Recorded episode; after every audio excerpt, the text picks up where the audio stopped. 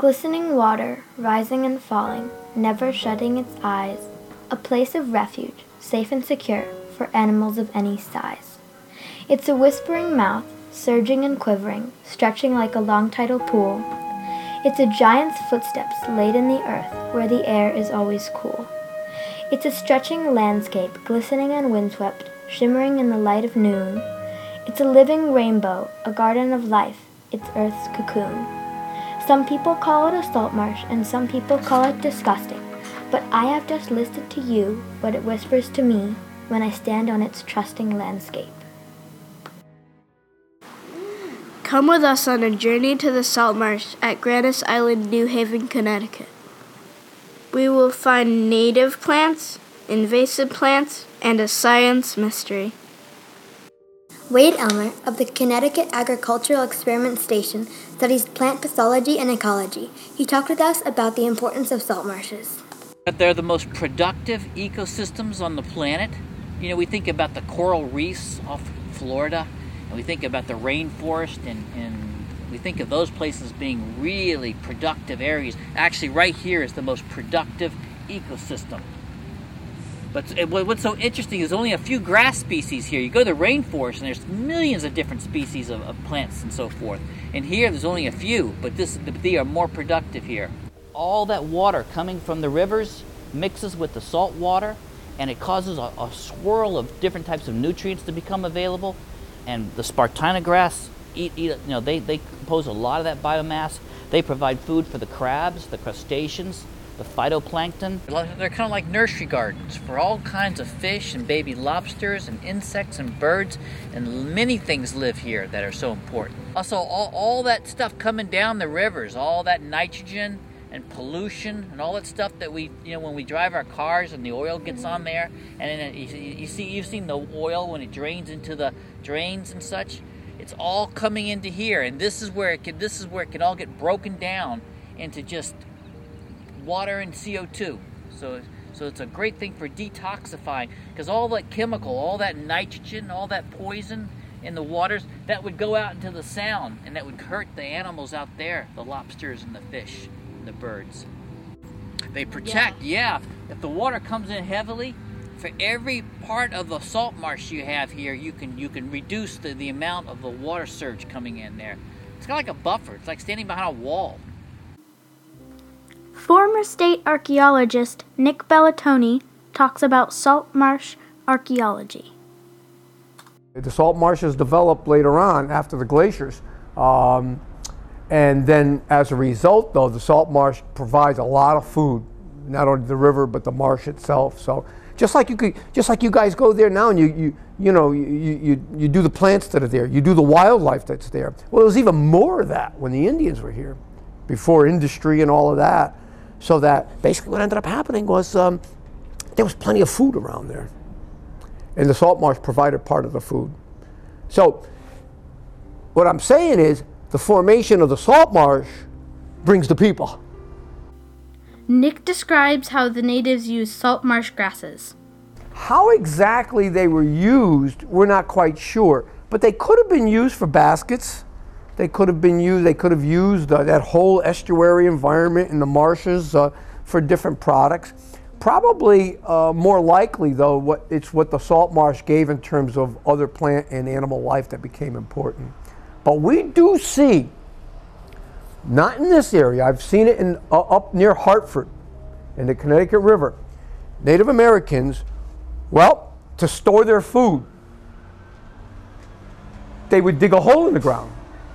You have a refrigerator to store your food. You have a machine that keeps your food fresh. Well, what Native Americans did is they took their beans, their corn, their squash, their sunflower seeds, and to keep it as fresh as they could, they dug a hole in the ground and they lined it with grasses. So they would line it with maybe the salt marsh grasses, and then they would place their food in it, and they would cover it over so the animals couldn't get to it. But the earth would keep it cooler in the summer, and it would keep it warmer in the winter, so that they would be able to store food, not as good as you can because you've got a machine that does it and can keep a constant temperature year round. But the earth helped them keep their food for a longer period of time. It was like a prehistoric refrigerator. And so what ended up happening is that they not only used the earth, but they lined it with grasses. So it could be that the salt marsh grasses were also used in those ways too. So they could have been used as fibers, they could have been used as liners and sources of food, but we're not sure because of the fact that archaeologically, the grass is gone by the time we could dig it. Naturalist Lucien Beaufort talks about the natural histories of special plants around Grannis Island. I would really point out the stress, the importance of the vegetation that's there. There's starry Solomon seal that's there, which is a really neat colonial plant that's native to dunes and sandy environments. There are lots of raspberries out there. There's poison ivy. Everybody knows what poison ivy is. And here's an interesting fact about poison ivy. You ready for this? Poison ivy is food for 27 different species of birds, just the berries. So when we think about poison ivy, well, sure, if we're allergic, we need to be careful around poison ivy. But when we pull it up, we may be eliminating food from bird habitat. So when we start thinking about poison ivy, we should also think about other vegetation that's there. And one other particular vegetation that's associated with poison ivy in the same habitat is something called jewelweed. If you get poison ivy, or if you know you're gonna get poison ivy, if you crush up jewelweed and put it on that spot, the chances are you will not get that poison ivy. And so poison ivy lives in one space in that environment, and right next door lives jewelweed. So when we study nature as naturalists, we'll look at the natural history of those plants and animals and what was looked at from Native Americans or what was looked at from the latest medical discovery in the latest journal will be important to us as natural historians. So when we look at the environment, we may want to look at all the plants that are there on Grannis Island and at Quinnipiac Meadows Nature Preserve, and I would also look at the change in seasons and see what is there in the wintertime. Is there enough food there to sustain birds and wildlife through the winter? Or will there be something more necessary in order to improve their habitat during those times? Lucien tells about the invasive species and how they got here. Well, the particular kinds of invasive species that live there are honeysuckle, barberry, there will be tree of heaven that lives there. And those species will be cut down. Some of the issues surrounding invasive species are that there are a lot of work and that this work will go on indefinitely, and that these invasive species have gotten here from foreign parts of the world by transport. And a lot of places where you'll find invasive species being introduced are ports where ships will dock or planes will land. Wade took us on a tour of the special plants of Grannis Island. We would like to invite you to come along with us. There's two species right here. See this really fine green stuff? Mm-hmm. This is called Spartina patens, and it's really, they used to actually mow this for cattle, but they used to call it salt hay because it was in the salt marsh. And this is called Distichlis. This is another salt marsh species. Generally you find these higher up in the marshes. Spartina patens, also known as salt hay, is a species of cordgrass that can be found in salt or brackish marshes. It can only be found in the high marsh, usually in areas that only get flooded in higher than average tides. Spartina patens grows from 1 to 2 feet tall. Down here in the creek banks, these others, like right in here, that's a different species of grass. You see that? That's called Spartina alterniflora. Wade talks about the unusual salt marsh grass, Spartina alterniflora. This grass grows on the outer rims of the salt marsh bog and gets flooded with every high tide. It can live in salt water. It can survive in pure salt water. It's an amazing plant. It's one of the only plants that can actually live in the really low marsh areas. The low marsh is what floods every single day. Inside the roots there are great big air pockets, and they actually keep air down there. They actually pull air down through the roots so they're able to breathe in this wet conditions. They can also take salt out of the water, and they'll actually excrete the salt through the leaves. Groundsel tree is in the same plant family as the sunflower. It has a female and a male gender. The male groundsel tree blooms before the female groundsel tree. However, the female is 2 times as big as the male. Groundsel tree is known as the shrub of the salt marsh. It grows in the high marsh area that rarely gets flooded by the high tide. Sea lavender is a perennial plant that grows 1 to 3 feet tall and 2 feet wide. It blooms in August with a beautiful purple color. Sea lavender can survive in poor, sandy, or rocky soil. It is also known as marsh rosemary and was used by the Quinnipiacs to control stomach problems. Its stems have a reddish tinge and its leaves are dark green and leathery.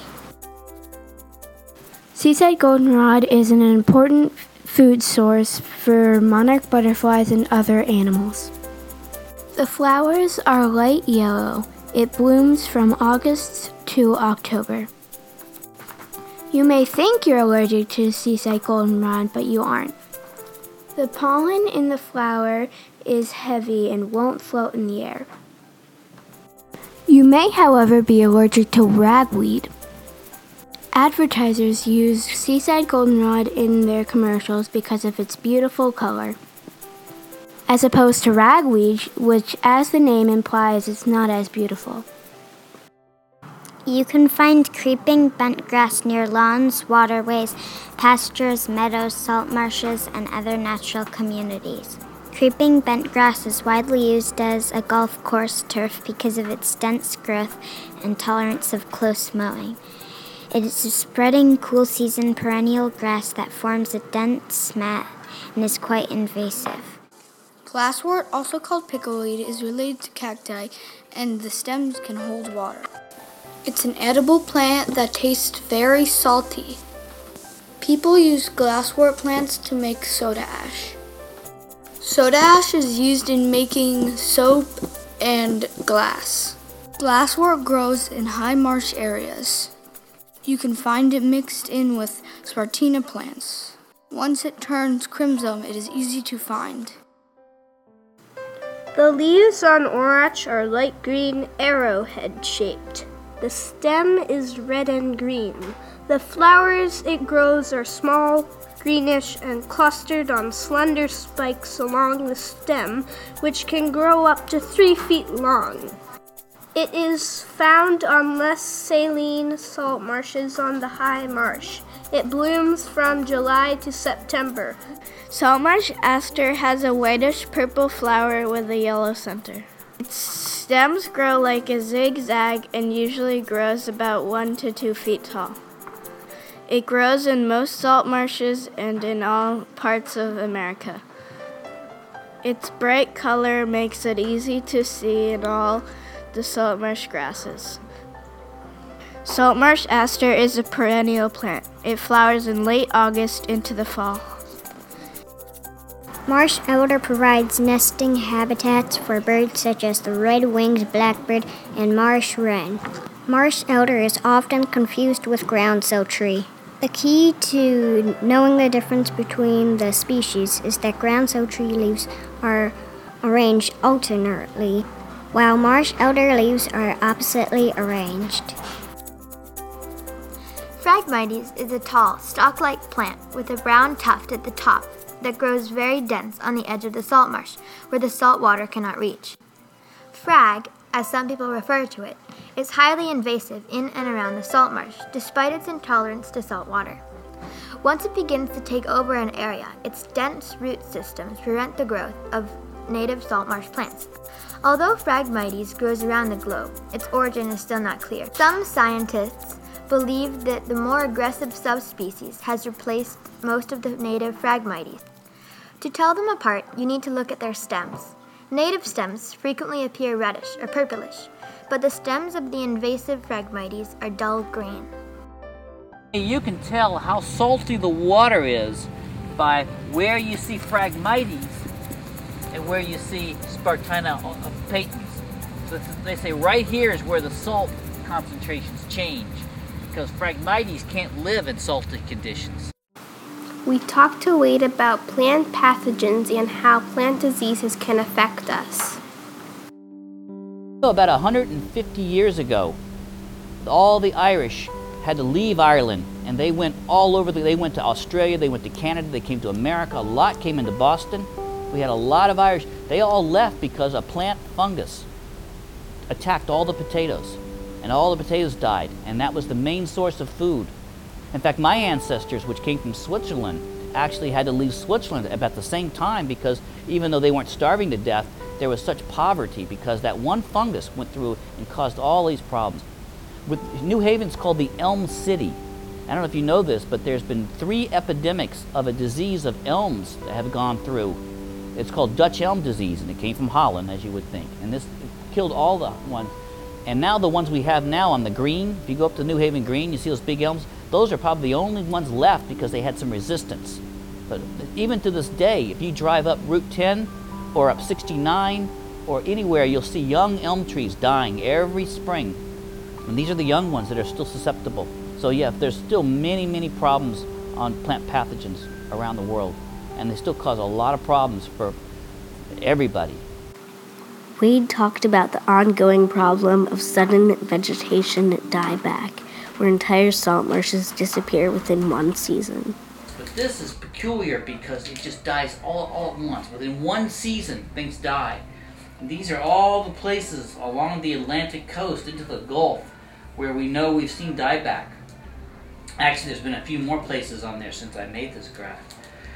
We don't know really what causes dieback. You know, they're not clear, but we tend to think that there's a stress, some type of stress that goes on to the salt marsh, whether it's drought, too much nitrogen, maybe it's getting too warm, maybe the sea levels are getting too high, something there that's stressing the marsh. And then on top of that, then we have two biotic. Abiotic is something that's not biological, and then we have biotic diseases, or biotic problems, and that's the crab and the fungus. We think those are two biotic things. So these plant pathogens, see these are auger plates, and these are pieces of that Spartina tissue, and I put these came from an area where there was dieback, and you can see that fuzzy white stuff coming off the stems. That's the fungus, and it's actually the fungus where we were studying. And then also there's this crab we talk about that actually eats. It's got these big claws out there called the purple marsh crab. Some of the work that we've done, like, here's an example. Look at this. This is 2007 at Hammonasset State Park. This was 2 years ago. And it's even gotten worse. That's 2012. That's 5 years. Look what the crab has done in 5 years. Same place. Unbelievable destruction happening. Actually, this grass here, which we're trying to save, is actually very aggressive in that it's invading marshes around the world. It's invading China, this grass right here. It's invading France. It's even on the west coast of our own country in California. This grass doesn't survive there, is not naturally there, but it's gotten over there, and it's pushing. It's so aggressive, it's pushing out the native grass there. They call that Spartina foliosa. This is Spartina alterniflora. Little differences. So we really have the strongest, most aggressive grass in the world right here, and that's why it's so puzzling that it's dying. We're trying to figure out what's causing that. But the crab that I had in the jar back in your classroom is called Sesarma. It makes a bigger hole, and it actually comes out at night and eats living grass. So we can show areas where it's actually consuming the grass. And we've been able to show that if the plant is not healthy, if it's got a disease, the crabs actually eat it faster than they would if it was healthy. Then we made an alarming discovery. Here we go. Sesarma is here. You see that big old? Oh my goodness! Yeah, and if we had a shovel, we could dig down there and get him. But that is a Sesarma hole. Wow. And here's another one. Okay, so Sesarma is here, that purple marsh crab, but there's no dieback. Why? Yeah. So why is it devastating certain marshes and not this one? Is a good question. Until this science puzzle is solved, we asked Wade what we could do. You could become what we call a monitor. And that's what every individual person should be for, is to be a monitor for this marsh. And that just comes out here and look.